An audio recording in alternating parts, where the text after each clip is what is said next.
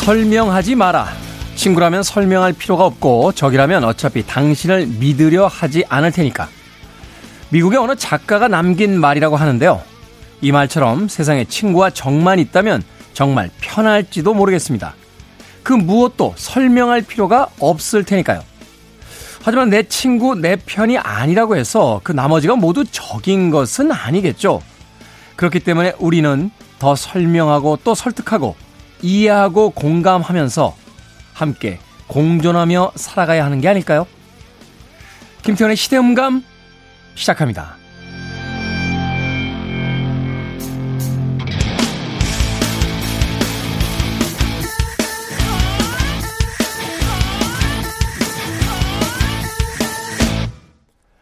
그래도 주말은 온다. 시대를 읽는 음악 감상의 시대음감 김태훈입니다.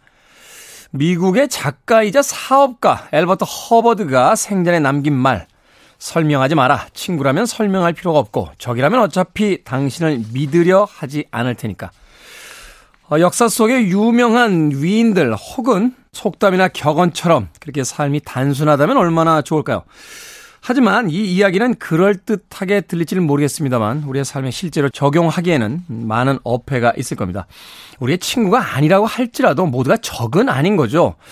최근에 어떤 정치적인 상황 또 국제 정세 속에서 친구 아니면 적이다 하는 이야기들을 많이 듣게 됩니다만 그 중간 어디쯤에 위치한 사람들과 우리는 같이 어울리며 살아가야만 합니다. 그렇다면 좀 더 그들을 어, 끈기 있고 인내 있게 설득하고 또 설명하고 이해시키고 공감시키면서 같이 살아가야 되는 게 아닐까요? 그런 정성과 노력이 있을 때 우리는 비로소 평화라든지 혹은 원만한 관계를 유지하는 그런 사회를 만들 수 있을 것 같습니다. 자극적인 이야기를 사용하는 것은 인기를 얻을 수 있을지 모르겠습니다만 그 자극적인 이야기 속에 담겨져 있는 진짜 목적이 무엇인지를 한 번쯤 더 생각해 보는 것도 우리의 역할이지 않나 하는 생각 해보게 됩니다. 자, 김태현의 시대음감, 시대 이슈들 새로운 시선과 음악으로 풀어봅니다. 토요일과 일요일, 일라드에서는 낮 2시 5분, 밤 10시 5분 하루에 두 번 방송이 되고요. 한민족 방송에서는 낮 1시 10분 방송이 됩니다. 팟캐스트로는 언제 어디서든 함께 하실 수 있습니다. 퀸의 음악으로 갑니다. You're my best friend.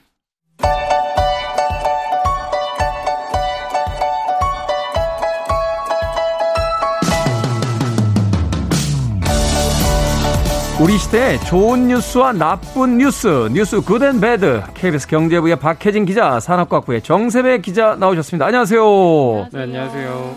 자, good news와 bad news 어떤 뉴스부터 만나볼까 하는데 왜 오늘 박혜진 기자와 정세배 기자 이렇게 기운이 없는 겁니까? 어? 분 다. 어, 그래요? 저는 네, 사실 기운이 없어요 지금. 어, 왜 그러? 왜 기운이 저도 없어요? 그렇긴 해요, 사실. 네, 왜 기운이 없어요? KBS의 좌청룡 우백호가 왜, 왜 기운이 없는 거예요, 도대체? 응? 더워서 그런가? 더워서? 아, 힘드네요. 제가 참, 뭐 일하기 싫어서라고 말할 수는 없잖아요. 음. 속마음을 조금 말을 한 것 같은데. 네. 그렇군요. 어, 역시 마이크가 열리는 순간 정직하지 않습니다. 아, 열심히 해야죠. 방송 전에는 일을 너무 시킨다고 투덜투덜 거리더니 자, 오늘 good news와 네. bad news 어떤 뉴스부터 만나봅니까? 아, 예, 제가 나쁜 뉴스를 좀 가지고 왔는데요. 그렇군요. 예, 그, 어, 좀 들을 때마다 좀 안타까운 소식인데, 노인 학대 신고가 지난해 많이 늘어서 거의 연 2만 건 가까이 됐다고 해요. 연 2만 건이요? 네, 맞습니다. 지난해 와. 이제 노인 학대 의심 신고 들어온 거를 종합을 해봤더니, 이게 노인 학대 예방의 날을 맞아서 이제 보건복지부가 조사를 해봤대요. 그래서 지난해 한 해 동안 접수된 신고 현황, 이 사례를 좀 분석해서 보고서를 발간했는데, 있는데 네. 지난해 이제 지역 노인보호 전문기관을 통해서 신고된 학대 사례가 모두 19,391건이고 거의 2만 건에 육박하는데 그렇죠. 그럼 이게 어느 정도 늘었느냐 이걸 좀 설명드리면 전년도인 2020년과 비교해서요. 14.2%가 늘었어요. 아. 1년 만에. 사실 이런 어떤 만에. 학대라든지 네. 이런 이런 상황의 어떤 그 이건 뭐 범죄라고 봐야 되겠죠. 어. 사회적인 어떤 분위기가 좀 바뀌면 좀 줄어들어야 되는 그런 거 아닌가요? 다만 이제 노년층 인구가 늘어나면서 이제 절대 아, 비율 자체가 늘어날 수는 있겠지만 그러네, 하지만 그러네. 이게 전년도에 비해 늘어나 이게 비율로만 봐도 사실 이게 단순히 그런 효과라고 보기엔 좀 어렵거든요. 네. 물론 이게 다 제가 설명드린 게 전부 다 이제 실제 학대라는 건 아니고 이중 실제 학대로 판명이 된 건 한 35% 정도예요. 근데 이것도 전년도보다 8% 이상 늘어난 수치라고 하고 네. 또 이게 재학대 사건이라고 쉽게 말해서 이전에 신고가 한번 접수됐다 있다가 사건 종결이 됐는데 다시 학대가 발생한 건이죠. 음. 이것도 1년 새 20% 정도 늘었대요. 비율로 따지면. 대부분이 또 가정 내에서 이루어졌다고 하는데 그렇다면 왜 이렇게 가정이 발생 장소로 높으냐 복지부가 설명하기로는 결국 이게 지난해도 코로나19 영향을 언급하지 않을 수가 없다. 가정 내에서 체류하는 시간이 아무래도 길어지다 보니까, 보니까, 같이 이제 사는 가족들과의 갈등이 빚어질 수밖에 없고 뭐 노년층이다 보니까 이제 돌봄으로 인한 뭐 그런 문제, 돌봄 스트레스 이런 문제가 영향을 미친 것으로 보인다 이렇게 밝혔어요. 그래서 어느 정도 가정에서 많이 이루어지나 보니까 전체 88%가 가정이에요. 뭐 그 10건 중 9건 정도가 뭐 가정에서 발생을 하는 것이고 네. 그 밖에 뭐 생활 시설 이런 곳에서는 해봤자 10%가 안 되는 수준인데 음.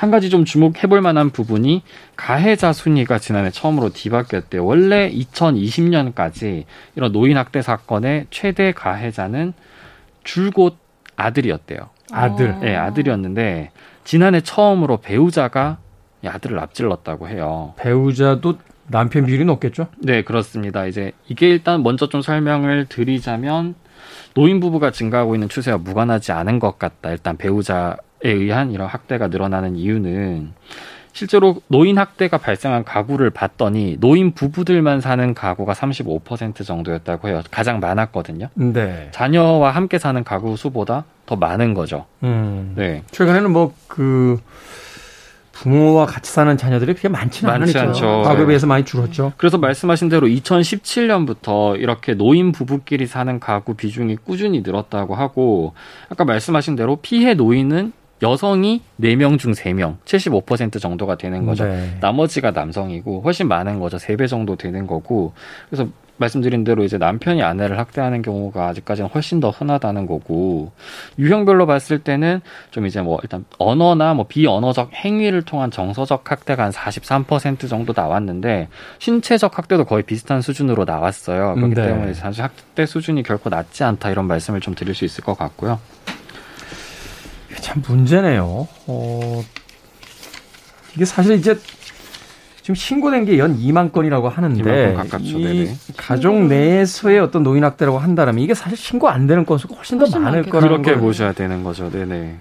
아, 그렇군요. 이제 노인 인구가 계속해서 늘어나는 네네. 추세이고 가정 사실... 밖에서는 이거를 관찰하는 사람들이 있기 때문에 그렇죠. 이제 뭐 전문 기관일 수도 있지만 이게 이게 뭐 공공 장소에서 이루어지거나 뭐 길에서 이루어진다고 해도 지나가는 분들이 막말로 이걸 신고할 수도 있는 문제인데 가정 내에서 이루어지는 건 사실 가족이 아니면 신고하기가 쉽지 않거든요. 그럼에도 불구하고 이렇게 나온 거거든요. 단둘이 네. 있을 때 벌어지는 일을 사실은 그 신고까지 이르게 된다면 이건 그렇죠. 사실은 이제 악화될 대로 악화돼 있는 상황인 네네. 거고 그 이전에 음. 그냥 참고 넘어가고 묵인된 채 넘어가는 것까지 한다라면 이게 엄청나게 많은 네네.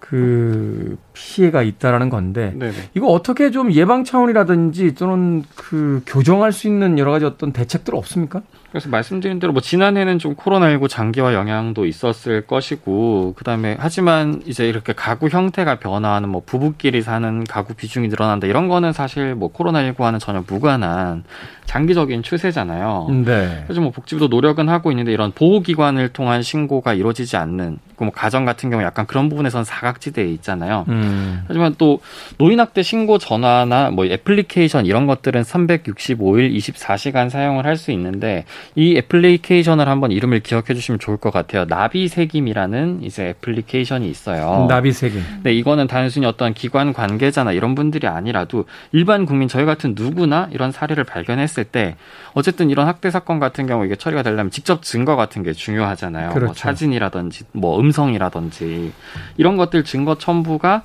이제 앱상에서 가능하고 별도의 회원 가입도 이거는 필요 없고요. 왜냐하면 이제 익명성 보장을 위해서 그렇기 때문에 위치 기반으로 신고만 하면 어디서 음. 이루어졌는지도 자동으로 확인이 되기 때문에 근처에 있는 전국 지역 각지에 있는 노인보호 전문기관으로 연계가 돼요. 네. 그런 애플리케이션 알아두시면 좋을 것 같고 또 오는 22일부터는 이제 노인 장기 요양 보험법이 개정이 됐고 이게 그대로 시행이 돼요. 그래서 만약 요양 시설 안에서 시설에서 이제 노인 학대 사건도 좀 간혹 발생을 하잖아요. 제가 뉴스로 접하고 네. 이런 것들을 예방하기 위해서 이제 시설 안에 CCTV를 설치하는 그런 법안이 오늘 22일부터는 시행이 됩니다. 그렇군요. 음. 이게 사회적인 문제이기 때문에 어떤 가정의 개별적인 개인적인 네. 문제가 아니다라고 좀 신경을 쓰면서 음. 주변에 좀 관심을 가지고 좀 네. 돌아봐야 되는 게 아닌가 하는 생각이 듭니다. 과거에는 사실 가정폭력 같은 경우는 이제 공권력도 개입을 잘 안 하려고 음. 했었던 그렇죠. 그런 시대도 있었습니다만 네, 네. 이제는 이제 인식이 좀 많이 달라졌죠. 그렇죠. 네. 어, 이거 분명히 폭력이고 음. 또 학대고 또 범죄에 준하는 또 그렇죠. 범죄인 어, 그런 행위들이라는 것 다시 한번 음, 생각을 해봐야 될 것 같습니다. 참 이게 애매한 경우들이 많다고 하더라고요. 주변 분들 이야기 들으니까 이제 약간 그 노인성 치매의 어떤 초기 증상 같은 것들이 음, 왔을 때 네네. 그것이 폭력적인 어떤 이런 방식으로 드러나는 경우들도 있고 음. 그래서 그런 경우라 할지라도 이게 가정 내에서 해결하기보다는 그렇죠. 외부의 상담을 받는 것이 전문기관에 네. 좀 도움을 빌리고 어, 또 전문가와의 어떤 상담을 좀 진행을 네. 해야 되는 게 아닌가. 자, 이번 주 굿뉴스 어떤 뉴스입니까? 네, 굿뉴스 코로나19 관련한 뉴스인데요. 두 달 전만 해도 코로나19 확진자 수가 거의 20만 명 가까이 됐었거든요. 그렇죠. 예, 최근에는 조금 많이 줄어들었는데 사실은 코로나 초기에는 100명만 나와도 선뜻했는데 많다고 했어요. 네. 이제는 워낙 그동안 많이 네네. 감염이 돼서 그런지 몰라도 사람들이 별로 신경도 안 써요. 좀 네. 적어졌다는 이런 생각이 드는데 최근에 방역 당국이 국민들의 항체 양성률을 조사한 결과를 발표했습니다. 네. 이 조사한 결과를 봤더니 백신 접종과 자연 감염에 의해 코로나19 항체가 생성된 비율이 94.9%에 달하는 걸로 나타났다고 해요. 와. 그러니까 국민 20명 중에 1명 빼고 그러니까 19명이 코로나19 항체를 가지고 있다는 뜻입니다. 네. 이게 중앙방역대책본부가 전국 16개 시도에서 10살 이상의 국민건강 영양조사 참여자 1,612명을 대상으로 실시한 조사 결과인데요. 이 항체 양성률은 코로나19 바이러스 S 항원과 N 항원에 결합하는 항체를 보유했는지를 확인하는 방식으로 이루어지는데 이 S 항체는 자연 감염 그리고 백신 접종에 모두 반응을 하고요. N 항체는 자연 감염에만 반응을 한다고 합니다. 음.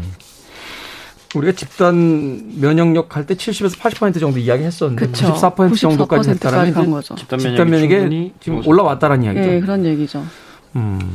실제로 그 앞서 말씀드렸던 백신 접종이란 자, 자연 감염에 의한 이 X항체 양성자는 1월부터 4월까지 거의 90%대를 유지하면서 큰 변화가 없었는데 네. 근데 자연 감염에 의한 이 N 항체 양성자는 1월에는 0.6%에 불과했다고 해요. 근데 지금 4월에는 36.1%로 크게 늘었어요. 어. 이게 이제 같은 기간에 10살 이상 전 국민 코로나19 누적 발생률이 29.5%였는데 이것보다 6.6%포인트가 높은 수치입니다.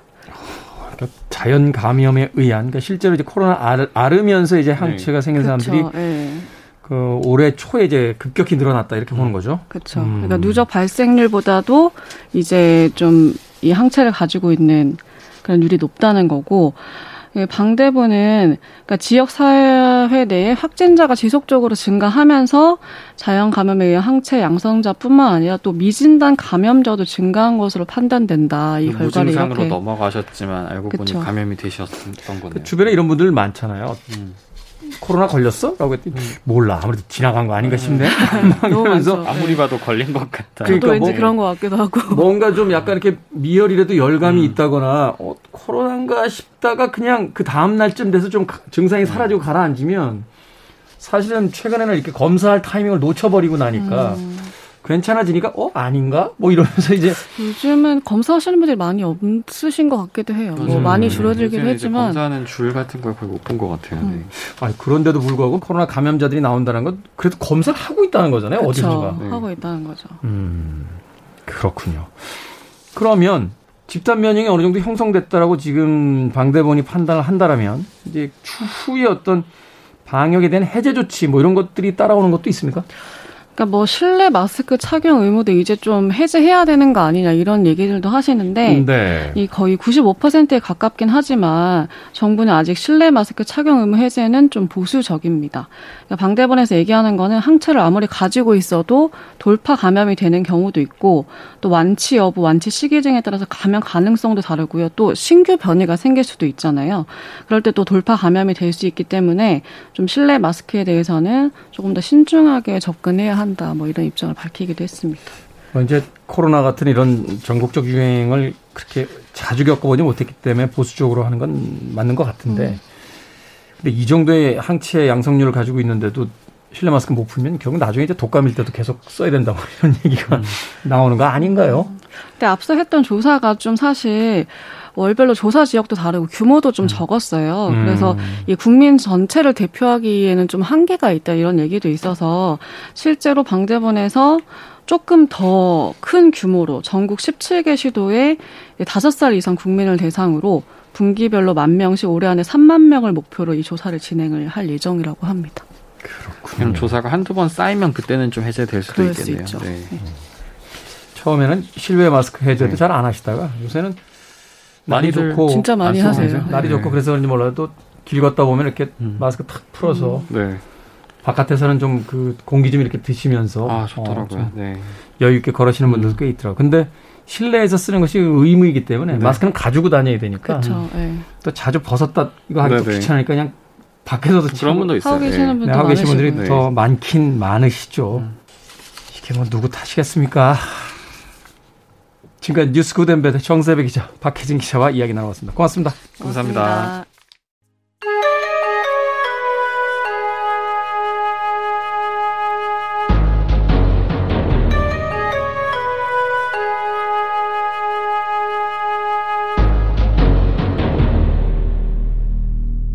변호사 D의 헌신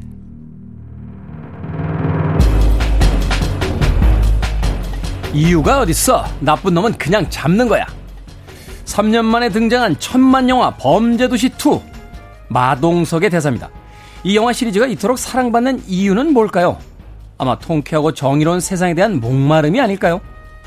더 나은 세상을 꿈꾸며 돌아보는 그날의 사건 이야기 변호사 D의 헌신 오늘도 도진기 변호사님 나오셨습니다. 안녕하세요. 안녕하세요. 도진기입니다. 도 변호사님 범죄도시 2 보셨습니까? 네, 봤습니다. 어떤 장면이 제일 재밌으셨습니까? 일단 액션이 통쾌하고요. 그 액션. 그 마동석 씨가 등장할 때마다 이제 뭔가 이렇게 기대감이 솟으면서 그죠. 재밌더라고요. 어떤 평론가 그런 이야기를 하더군요. 마동석이라는 그 배우 자체가 하나의 장르가 됐다. 음, 네. 네. 생각해 보면 예전에 그 부산행 같은 영화에서요. 그 마동석 씨가 이렇게 좀비들하고 이렇게 주먹으로 싸우잖아요. 네. 제가 좀비 영화 참 좋아해가지고 그 유명하다는 좀비 영화 다 봤는데 네. 전 세계에 있는 좀비 영화들 중에서 아마 주먹으로 좀비를 잡는 건 마동석 씨밖에. 하긴 그렇죠. 네, 총이나 마... 칼을 들어도 상대가 잘 안 되는데. 안 되는데 주먹으로 그렇게 좀비를 때려 눕히는 건 전 마동석 씨밖에 본 적이 없는 것 같아요. 아마도 최근에도 뭐 이렇게 코로나가 엔데믹이 됐다고는 합니다만 뭐 경제 상황이라든지 이런 것들이 그렇게 생각만큼 쉽게 풀리지 않고 답답한 마음이 많다 보니까 아, 범죄자들을 그렇게 시원하게 때려잡는 그 액션 영화에 이렇게 많은 분들이 열광하고 있는 게 아닌가 네. 하는 생각도 해보게 됐습니다. 자, 변호사 디에 헌신. 오늘은 어떤 사건을 만나봅니까? 오늘은 너무너무 유명한 사건이면서 정작 그 아마 이제 청취자분들이 들으시면 누구나 아시는 사건인데 네. 사건 내용은 또 잘 모르시는 분이 많은 음. 사건입니다. 바로 그 프랑스의 드레피스 사건을 가져왔습니다. 드레피스 사건. 이거 예전에 저희 때는 80년대, 90년대 대학 들어가면 무조건 무슨 읽어야 되는 책 같은 게 있었는데 네. 꼭 담겨 있던 그 사건 중에 하나예요. 그렇죠. 근데 변호사님 이야기를 듣고 나서 생각해 보니까 어떤 사건인지 기억이 잘 안 나는데.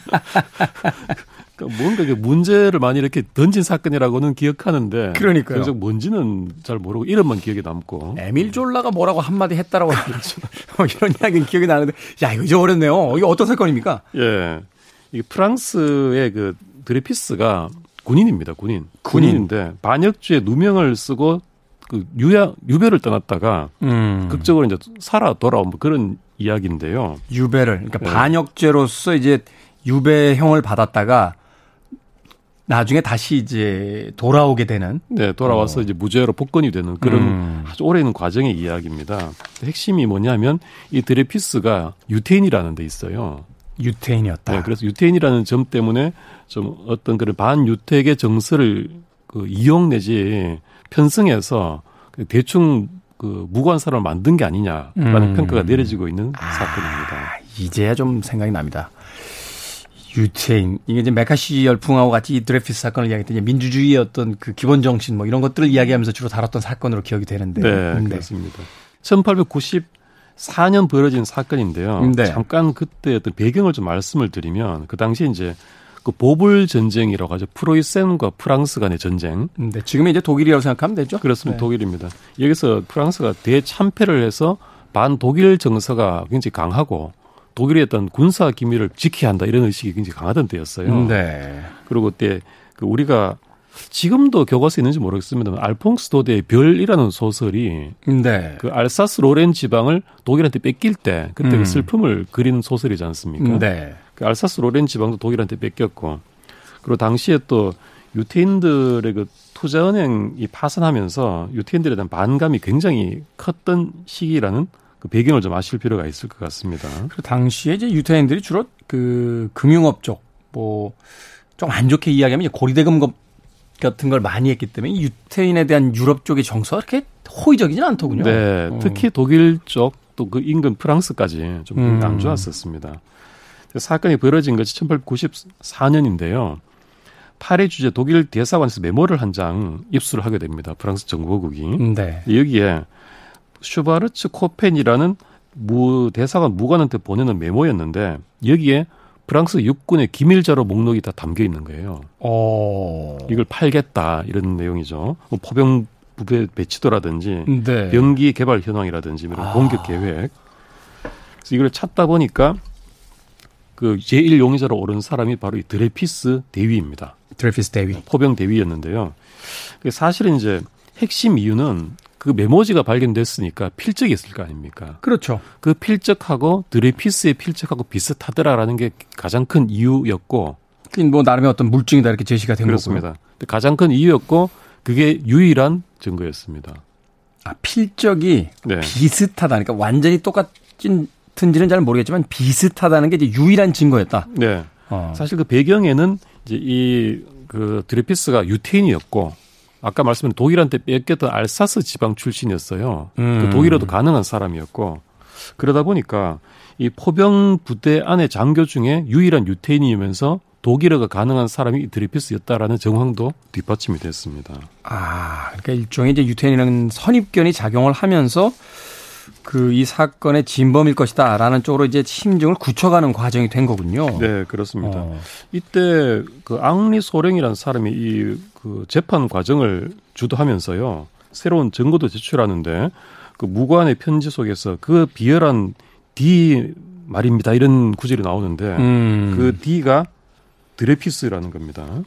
그 D가 드레피스다. 네. 음. 그래서 이런 이유를 어, 해서 재판을 하다가 결국 이제 여기에 필적이 제일 중요한 증거 아니겠습니까? 그렇죠.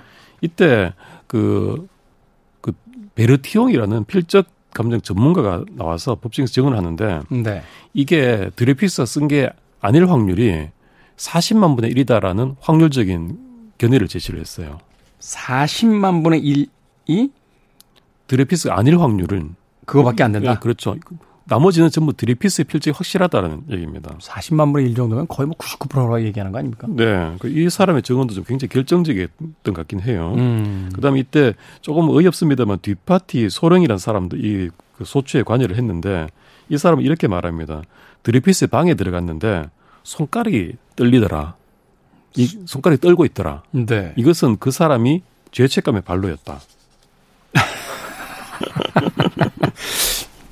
너무 너무 순진한 형태의 어떤 증거 제시 아닙니까? 네. 네. 그리고 태도가 굉장히 차분했는데 음. 이것은 바로 그 사람이 속임수가 노련한 배신자의 행태임을 드러내는 것이다. 뭐 이런 식으로 이제 몰고 갔어요. 네. 결국은 드리피스가 유죄를 받고 영구 종신 유배형을 받게 됩니다. 아, 영구 유배형, 종신 유배형. 네. 그리고 이 군인으로서 굉장히 모욕적인 처분을 받는데요. 군적을 박탈하는 의식을 거행을 합니다. 군중들이 다 모인 가운데서 장교가 칼을 꺼내서 그 드레피스의 견장, 단추 이런 것들을 잘라버리고 땅바닥에 내던집니다. 모욕을 주는군요. 네. 그리고 네. 유태인을 처형하라 이런 식으로 이제 군중들이 함성을 지르고 뭐 난리가 나는 어떤 그런 그 의식을 거행한 후에 이 섬으로 가는데요. 그 프랑스는 기아나라고 남미의 그 브라질 쪽 위쪽에 있는 섬이 있습니다. 음. 이쪽으로 유배를 가게 됩니다. 거기는 악마섬이라는 곳으로 그러니까 한마디로 되는데요. 척박하고 이제 탈출이 불가능한 섬이다 이렇게 네. 이야기를 하는 거죠. 바위 섬인데요. 여기에 흐름한 오두막에서 24시간 감시를 받고요. 주변이 바다지 않습니까? 그렇죠. 바다를 못 보게 담장으로 둘러버립니다. 자, 그건 좀 심하네요. 이런 좀 그 가혹한 처분을 어, 받게 되는데 네. 그 뒤에 조금 그, 그 사태가 좀 다르게 벌어지는 것이요. 피카르 대령이라는 사람이 등장합니다. 피카르 대령. 이 사람도 원래 그 드리피스의 소추에 어, 관여를 하고 드리피스가 유죄라는 것을 믿어 의심치 않던 사람이었는데 네. 우연히 이 사람이 그 에스테라지라는 프랑스 그 장교를 쫓게 되는데 네. 이 사람이 이제 우편부를 가로채서 보니까 그 애당초 문제됐던 그 독일 무관한테 보낸 메모지 네. 그 필적하고 에스테라지 필적이 똑같은 거예요. 아. 그러니까 유일한 증거였던 네. 그러니까 손 떠는 거 이외에는 유일한 증거였던 그 메모의 필적과 똑같은 사람이 이제 등장을 하게 되는 거군요. 네, 그렇습니다. 그래서 그때 필적 감정을 했던 베르티용을 불러서 일단 보여봅니다. 그 메모지하고 네. 에스테라지 편지하고 딱 보여주면서 필적 어떠냐고 물어보니까 베르티용이 같은 사람 겁니다라고 하는 거예요. 이거는 같은 사람 겁니다. 네. 아. 그러니까 이제 피카르가 그럽니다. 이거 최근에 이 편지는 최근에 그 이거는 드레피스가 쓴 게 아니고 다른 사람이 쓴 겁니다라고 하니까 이 베르통이 갑자기 말을 바꾸면서 유태인들이 원래 메모지 필적과 똑같이 쓰려고 1년 내내 누군가를 훈련시킨 것이 분명합니다. 라고. 그만큼 편견에 확신에 사로잡혀 있었던 거죠.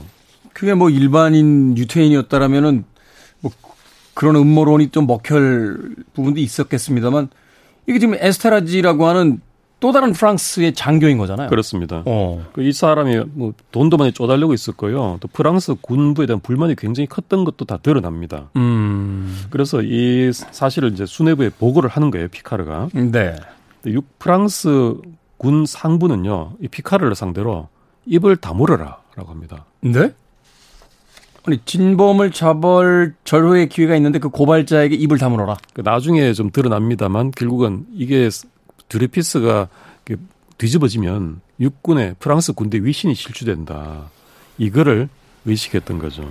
사실 이제 우리 독재 정권 시절에 고문에 의해서 사실은 이제 거짓 자백들 많이 받아냈잖아요. 네. 그리고 나서 진범이 잡혀도 이게 책임을 물어야 되니까 진범을 풀어주고 오히려 쉬쉬거리는 그런 어떤 정말로 그 말도 안 되는 그런 시대가 있었는데 이제 프랑스도 바로 그런 일들을 겪고 있었던 거죠. 그렇죠. 우리도 바로 뭐 얼마 불과 얼마 전만 해도 경찰이나 검찰이 억울한 사람을 유죄를 만들어서 보낸 다음에 진범이 등장을 해도 그 최초의 편견에서 벗어나지 못하고 그들을 음. 묻어버리는 사례들이 있었지 않습니까? 3년 나라 슈퍼 사건 심지어는 진범을 알고서도 수사를 더 이상 안 진행을 안 하고 뭐 이런 경우도 있었잖아요. 네, 네. 그렇습니다.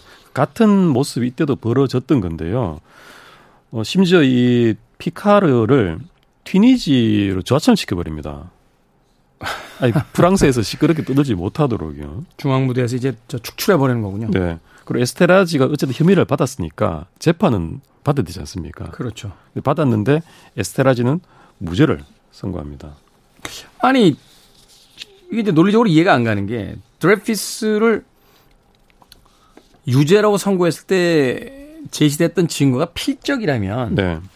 에스테라지의 필적이 그 메모와 똑같은 사람의 필적이라는 게 확인이 되는데 이게 네. 어떻게 무죄로 선고가 나오게 되나요? 그 내막을 알 수 없는 게 이때 비공개 재판을 했기 때문에 그 재판 음. 과정에 나와 있지가 않습니다.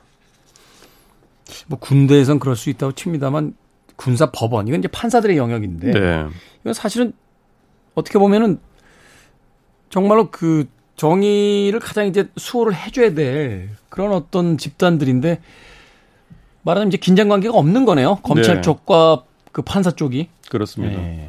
그리고 이때 에스테라지가 무죄를 받아버리니까 이제 프랑스 국민들 사이에 여론이 쫙 갈려버립니다. 음. 이게 드레피스는 그래도 유죄가 맞다라는 쪽이 굉장히 컸고요. 이거 아니다. 드레피스가 우구하게 좀 죄를, 죄를 뒤집어 썼다라는 쪽이 또 반대편에 싸우고 있었고. 음. 이렇게 막 소용돌이 치는 와중에 그 아까 말씀하신 에밀 졸라. 에밀 졸라. 네. 이 사람이 신문에 뒷문장만하게 글을 기고를 합니다. 나는 음. 고발한다. 나는 고발한다. 네. 프랑스 대통령에게 보이는 서한 형식인데요. 말하자면 프랑 드레피스가 무고하게 음모에 빠져서 유죄로 조작이 되었다라는 글을 어, 쓴 겁니다. 네. 이 글이 굉장히 유명한데 어뭐그 뭐글 어떤 글을 떠나가지고 보면 이제 저도 읽어봤는데 논리적으로 자신의 어떤 판단을 뒷받침하는 그런 글은 아니에요. 음. 굉장히 감성적으로 호소를 하고 탄핵하고 규탄하는 그런 내용인데 경문이군요. 경문. 그렇습니다. 네. 그래서 더 어떤 사람들의 감성을 자극해서 큰 소용돌이를 일으켰던 것 같아요. 음. 그 사실 또 에밀 졸라 그 작품을 뭘 쓰냐 하면은 아는 분들이 별로 없거든요.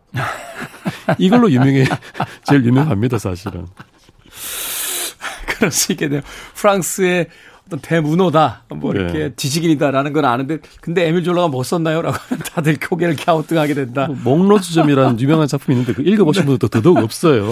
이게 저희 때도, 저희 학교 다니는 80년대, 90년대에도 그 필독서의 리스트에 있긴 있었는데, 읽어본 사람들이 별로 없었던 것 같아요, 주변에. 네.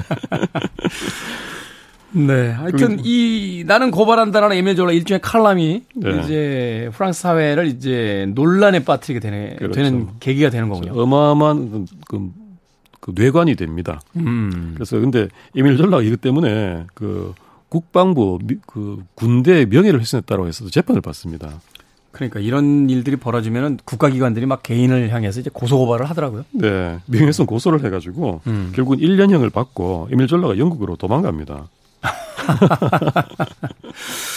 야, 이게 사건이 진짜 프랑스에서는 그 19세기에 엄청나게 큰 사건이었군요. 이 당시에 이런 거 있지 않습니까? 에밀 졸라 사건이 화제로 오르면 음. 그냥 그 난장판이 되는 거예요.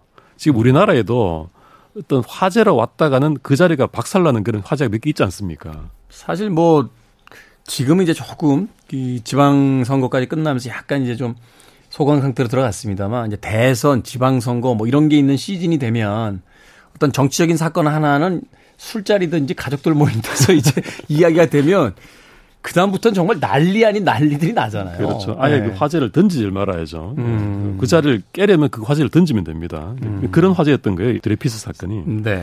이때 계속 여론이 시끄러우니까 카베냐크라고 신임 국방장관이 된 사람이 있었어요. 네. 이 사람도 에밀 졸라 무슨 소리야 유죄가 맞지라 확신을 하던 사람이었는데 음. 이 사람이 이렇게 합니다.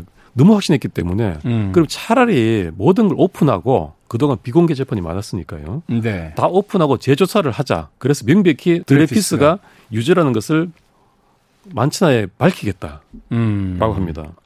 차라리 이렇게 논란이 될 바엔 아예 광장으로 끌고 나와서 네. 72일 차라리 가리자. 네. 그러면 논란이 없을 거 아니냐. 네. 이렇게. 이 사람은 이제 그렇게 진행을 했는데 주변에서 군부에서 이렇게 자꾸 말렸어요. 그렇게 하지 말라고. 근데 카베냐크란 이 사람은 자기 어떤 주관 때문에 말을 안 듣고 끝까지 이렇게 자기는 이게 정이라고 믿고 밀어붙였던 겁니다. 음.